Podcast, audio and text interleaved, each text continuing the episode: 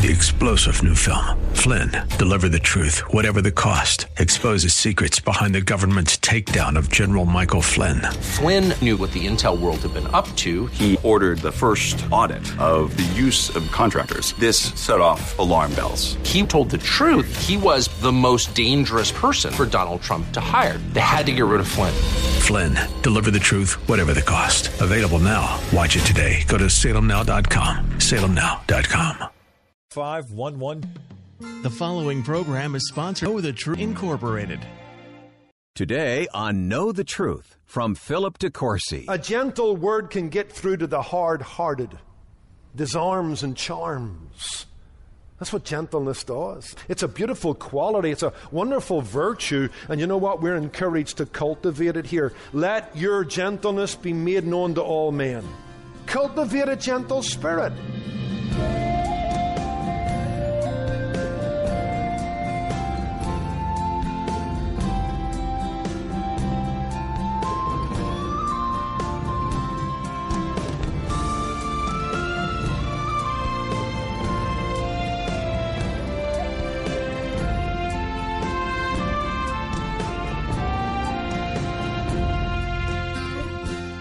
Want to break through a wall of granite, you get out the TNT, but how do you crack a hardened heart? Welcome to Know the Truth, the Bible teaching ministry of Philip DeCourcy, pastor of Kindred Community Church in Anaheim Hills, California. I'm Wayne Shepherd, and today, Philip shows us that emotional walls collapse with patience and gentleness. We're continuing to learn that God's ways are not our ways in our current series titled Less Stress, as we study the powerful truths found in Philippians chapter 4. Now, with today's message, here's Philip DeCourcy. As Americans, we've been conquering outer space. We have broken free of the law of gravity. We've gone to the moon and back. We've even landed a spacecraft on the surface of Mars. As it stands, today, Voyager 1 spacecraft represents the furthest we've traveled in space. It's been exploring space for some 40 years. Today, it is 12 billion miles away from planet Earth. And it's traveling at 39,000 miles an hour. Quite amazing. As Americans and as a nation, we have conquered outer space. But as a nation, we're struggling to conquer inner space. Back home on Earth, our inner space is a black hole of anxiety, conflict, hypertension, unhappiness, stress, fear, depression. People are going about their lives in quiet desperation. You know it. You've experienced it. You've seen it. Millions use sleeping tablets to go to sleep at night. Sales of sedatives are at an all time high. Books on peace of mind become instant bestsellers because people are stressed out, stretched to the limit, physically, emotionally, spiritually. I'll tell you how bad it is. I was reading just this week about a young mother who left her child at home with a babysitter as she made her way to the dentist. And as she plopped down on the dentist chair for a root canal, she turned to the dentist and said, It's so nice to be able to relax. That's how bad it is. We're relaxing on dentist chairs. You see, the new frontier for the modern man is the inner space, finding peace shalom, confidence, contentment. And that's why we've been working our way through Philippians chapter 4, verses 2 through 9, because here I believe we've got a recipe for inner calm. Here we have a path to peace. I say it because one, of the writer of the passage, and then secondly, the words of the passage. I mean, the writer is experiencing what he's commanding. The Apostle Paul is a man who's at peace with God, at peace with his circumstances. His life is marked by joy. In fact, in the verses that follow the verses we're looking at, in verses 10 through 13, he says, I've learned to be content. Cheerfulness, contentment, calm mark the life of the writer of this book. And you know what? You need to appreciate that he's writing in a set of circumstances that are not altogether pleasant. This is his first imprisonment. He's under house arrest. in Rome. He's been under a guard now for some two years. He's not sure if he's going to be released. History tells us he will be released first time round. He'll be later arrested and he will not escape the second imprisonment. But right now, his future is on the line. His future hangs in the balance. That's why he says, For me to live is Christ, but to die is gain. I don't know whether I'm going to live. I don't know whether I'm going to die, but I want this to be true of me. That whether by life or by death, Christ might be magnified in my body. There were ministers who were capitalizing on his absence out of self ambition, adding to his chains. Epaphroditus had come from the church at Philippi and had almost died except for God's mercy. God spared him sorrow upon sorrow. He was dealing in chapter 3 with the Judaizers who were trying to corrupt the New Testament churches. He learned about a division among two leading ladies in the church there at Philippi called Euodia and Syntyche, ladies who had worked with him in the gospel. A lot of stress, a lot of pressure, a lot of unpleasant circumstances, and yet here's a man who writes about being joyful all the time, who writes about a peace that is beyond human understanding, who is content regardless of where he's at and what is happening at a given moment. So, you know what? We would do well to listen. Trying to conquer inner space. Here's a man who has conquered it. So I see it not only in the writer of this passage, I see it secondly in the words of this passage. We've said this every sermon and we'll continue to say it. Verse 7 Paul promises the peace of God which surpasses all human understanding. In verse 9, he talks about enjoying the company of the God of peace. Small wonder, by the way, that Amazon tells us that this passage is the most marked passage in the Bible for most people. Now, Amazon tracks what we do with our e books. And so, if you've downloaded a book or downloaded a Bible off Amazon, they're tracking when you highlight something, maybe a favorite sentence or a favorite part of the story or a verse in your Bible. And according to Amazon, this is the passage that is marked most by people. Now, you and I might think John 3:16, we might think John 14, we might think Psalm 23, we might think Romans 8. No, people are turning to Philippians 4 because they want less stress in their lives. They want to get rid of anxiety and angst.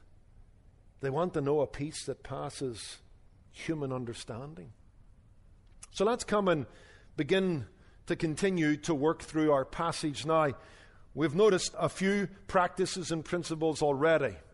Less stress involves the practice of reconciling. Verses 2 to 3. You'll always be happier when you're at peace with those who are nearest and dearest to you. Conflict resolution, being of the same mind, is an important factor in one's health and happiness. Then, secondly, we looked at the fact that less stress involves the practice of rejoicing, finding our joy in the Lord, the gospel the things that cannot be changed in the midst of all the change that life will bring. And here we're going to see that less stress involves the practice of relenting.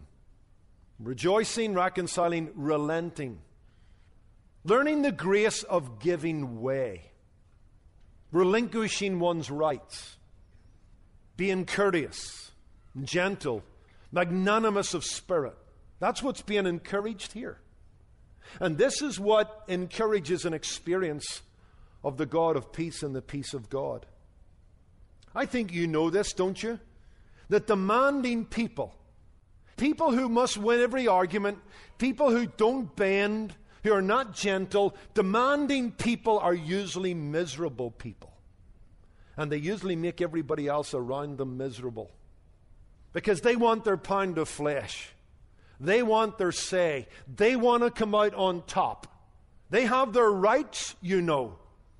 It's exhausting and exacting business to be that kind of person. Paul here tells us that one of the stress busters is the cultivation of a gentle spirit.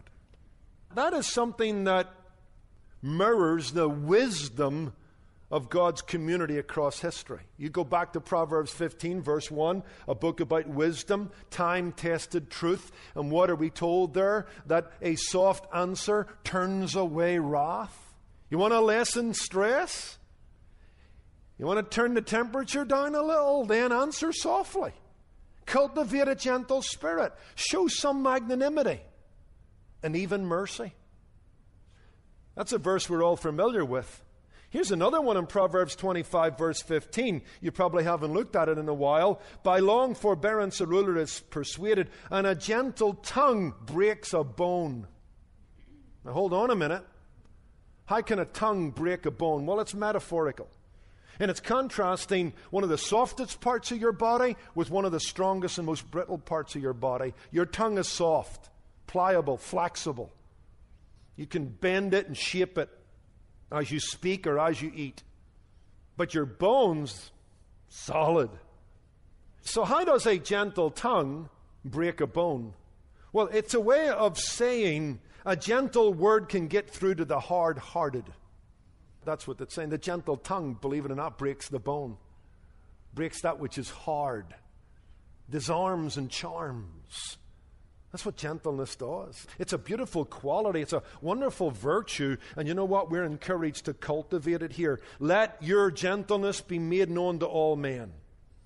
So let's come and look at verse 5. Interesting verse, challenging. It's a theme we don't often perhaps talk about, but one that is necessary. I want to look at three things gentleness defined, gentleness displayed, and gentleness directed. Let's define this word or let's understand this concept. Here, Paul commands, urges, exhorts the Philippians to show gentleness. Let your gentleness be known to all men. It's a bit of a softer translation, isn't it, than verse 4, where it's direct and abrupt. Rejoice. Where here it's more, let your gentleness be made known to all men. But don't mistake this. This is still a command, it's imperative. This is something you must give yourself to. Now, the term gentleness is a slippery word. It's not an easy word to translate, or may I put it like this? It is so rich in meaning that one word doesn't seem to do it justice, and so Bible translators have struggled a little to get to the true meaning of this. That's why if you've got several English versions at home and you compare them, you'll see all kinds of words. It's been translated moderation. Been translated forbearance, kindness, courtesy, leniency, yieldedness, goodwill, gentleness. I like the ESV, sweet reasonableness. It's a beautiful word. Gentleness, sweet reasonableness. That's what we're to show to all men.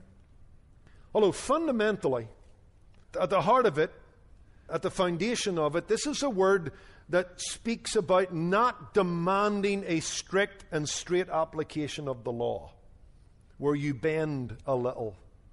It speaks of the fact that you may be right, you might have the law on your side, but you'll set aside your rights or you'll lessen the application of the law and your rights so you can be forbearing and gentle and sweetly reasonable.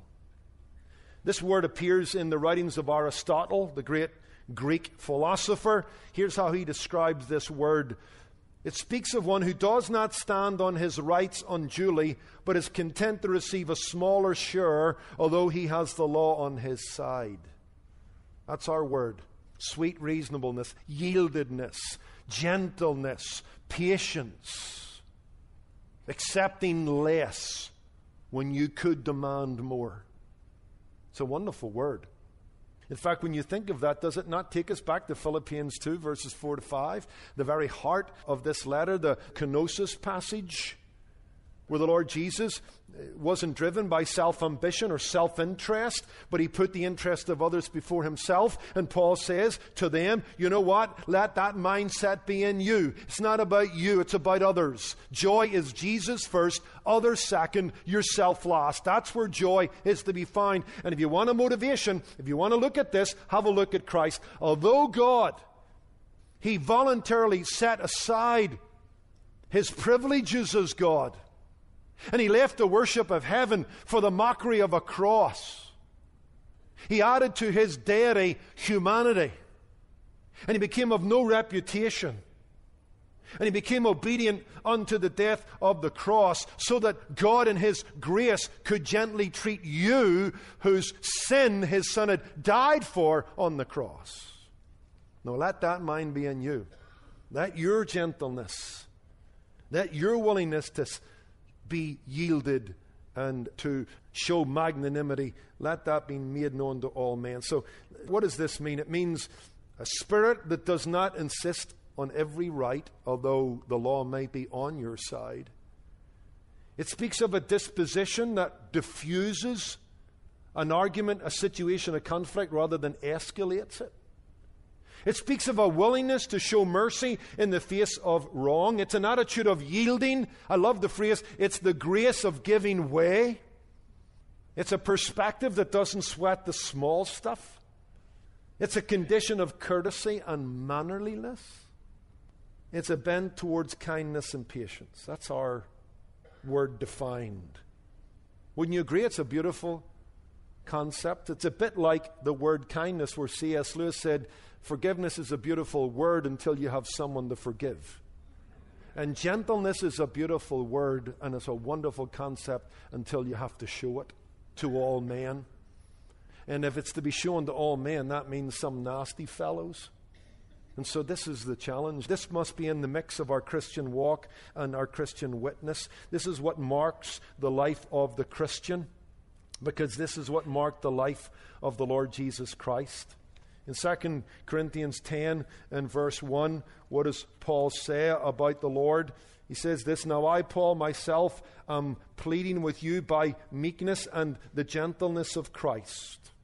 This was a church that gave Paul fits, didn't accept his authority, weren't easy to work with, and he's pleading with them by the gentleness of Christ. What marked Christ must mark the Christian. Maybe put it this way Write it down. This is the meaning of verse 5. Do you have a reputation of gentleness? Let your gentleness be made known to all men. Is that your reputation? Is that what comes to mind if I was to interview your kids? Hey, describe your mom and dad in one word. Would it be gentle? If I was to take a poll of those you work with, would they say yeah, he's a gentle, loving, kind, forbearing, magnanimous soul. And we're so glad she's in the office. Is that what the congregation would think of me or any of our elders? That they're not lording it over the congregation, but they're treating God's lambs and God's sheep with due care and compassion. That's what it ought to be.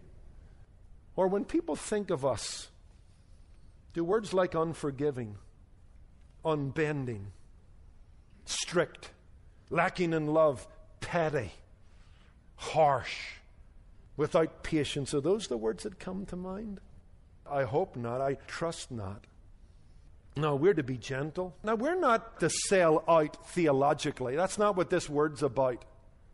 We're not to surrender morally. I know that from this text. Because in chapter 2, verse 15, we're told we're to be blameless and harmless, children of God without fault in the midst of a crooked and perverse generation, among whom we shine as lights. This isn't about lowering standards. This isn't about becoming soft morally.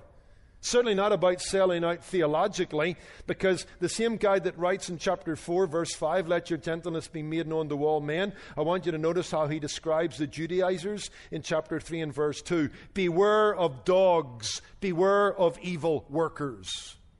So we're not talking about selling the gospel out. We're not talking about reducing our standards morally. What we are talking about in relationships and in evangelism and in life, where we can, for the sake of the gospel and for to reflect the character of God, we're going to give way on certain things. Or we're going to give people time to repent. Or we're going to be very gentle in our approach in restoring the lost or the broken. Now, this is about a charm and a beauty of character. In fact, it's funny, just this week in studying I've been reading a book on the side called 50 Christians You Should Know by Warren Wiersbe. It's a wonderful book. Highly recommend it. And just happened this week, I was reading about Charles Simeon. an autocratic, aristocratic fellow who, over time, God made into a very gentle soul. He stayed single his whole life. He was appointed minister of the Holy Trinity Church in Cambridge, in England, in the 18th century. And as soon as he got there, trouble met him. Started preaching passionately, started stirring the church up, started turning things upside down, so much so that the congregation didn't like it and decided not to come to church. And back in those days, if you were a member of a church and you had a family, you could purchase or own a pew. If you've ever gone to a British church or a European church, you'll often find that the pews have little doors on the end of them. You can lock it, and your family parade in, you lock the little door behind you. Us four and no more. It's terrible, terrible stuff. But here it is. So they don't turn up, and they lock the doors to their little pews so nobody can sit in their pews. So, literally, the new people that start coming under his ministry, they're against the back walls and they're standing along the aisles. Eventually, he brings some benches in, puts those along the aisles, and people sit on them. But as soon as the service is done, his ushers, who don't particularly like him, they grab the benches and chuck them out into the church yard. This went on for 30 years. 30 years. In fact, he stayed there 54 years.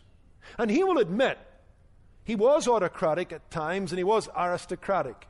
He was a blue blood Englishman. He liked things a certain way and he got a little upset when that didn't happen. That's why he stayed single his whole life. You know, if that's your thing in life, enjoy it, but stay single. You can't bring that into marriage, that'll never fly. But God works in the life of Charles Simeon. One of the verses God uses in his life is 2 Timothy 2:24 which says, "And the servant of God should not strive, but be gentle." And despite his own faults, he worked on them and showed great patience for 30 years. And God used him in a marvelous way. He said this the passage of Scripture which subdued and controlled my mind, okay, was 2 Timothy 2:24. It was painful indeed to see the church with the exception of the aisles almost forsaken, but I thought that if God would only give a double blessing to the congregation that did attend, that would on the whole be as much good as if the congregation was doubled.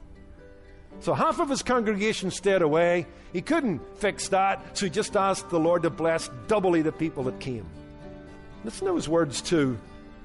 True, you are not to keep back the fundamental doctrines of the gospel, but there are different ways of stating them, and you should adopt that which expresses kindness and love and not that which indicates an unfeeling of harshness. Well done, Charles.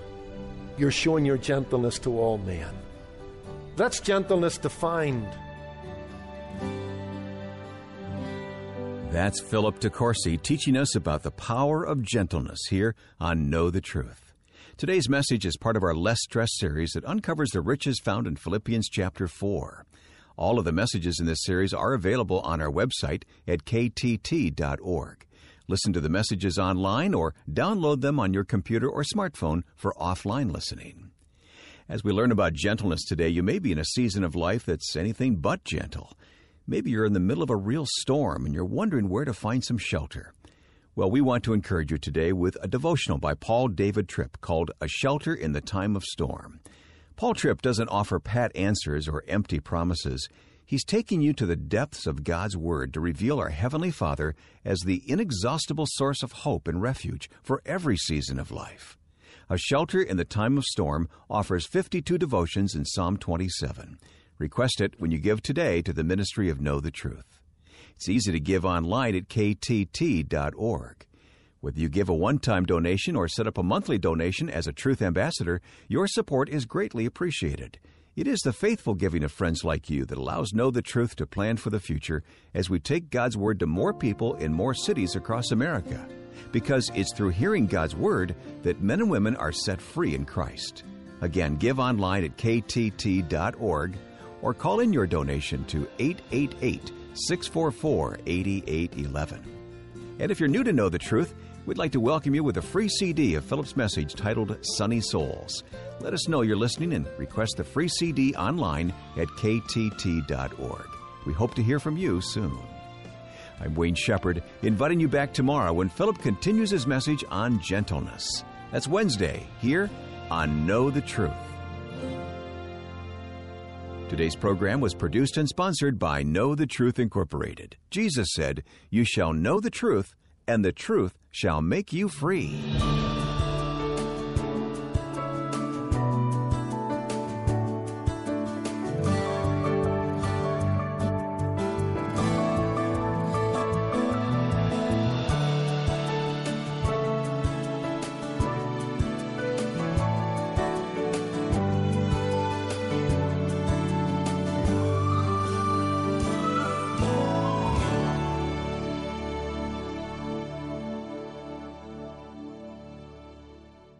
John Van Pay, pastor and author of the new book, Marathon Faith. Surrendering your life to Jesus is the greatest decision you'll ever make. But that's just the starting line. Many of us begin our spiritual races of following Jesus with unrealistic expectations that hinder us from crossing the finish line. Every faith journey encounters obstacles. Just open the Bible. In my new book, Marathon Faith Motivation from the Greatest Endurance Runners of the Bible, I write about how men and women of faith overcame obstacles and how you can do the same. Along with scriptural references, I include my own life experiences about endurance running. When things get tough, let God help you endure your race so you too can finish well. Order your copy of author John Van Pay's compelling new book, Marathon Faith Motivation from the Greatest Endurance Runners of the Bible, at Amazon and at barnesandnoble.com. My Pillow is now made Three star general Michael J. Flynn, head of the Pentagon Intelligence Agency, knew all the government's dirty secrets. He was one of the most respected generals in the military. Flynn knew what the intel world had been up to. He understood its funding. He ordered the first audit of the use of contractors. This set off alarm bells. The explosive new documentary, Flynn, Deliver the Truth, Whatever the Cost, uncovers the facts behind this scandal. Flynn told the truth. He was the most dangerous person for Donald Trump to hire. I find out the worst enemy that I'm going to face in my life is right here in America. They took my assessment and they wanted me to change it. And I was like, I'm not changing it. They had to get rid of Flynn. With in depth interviews, archival footage, and never before seen personal records of the man behind the headlines. I just felt like I was drowning. Flynn, deliver the truth, whatever the cost. Available now. Watch it today. Go to salemnow.com. Salemnow.com.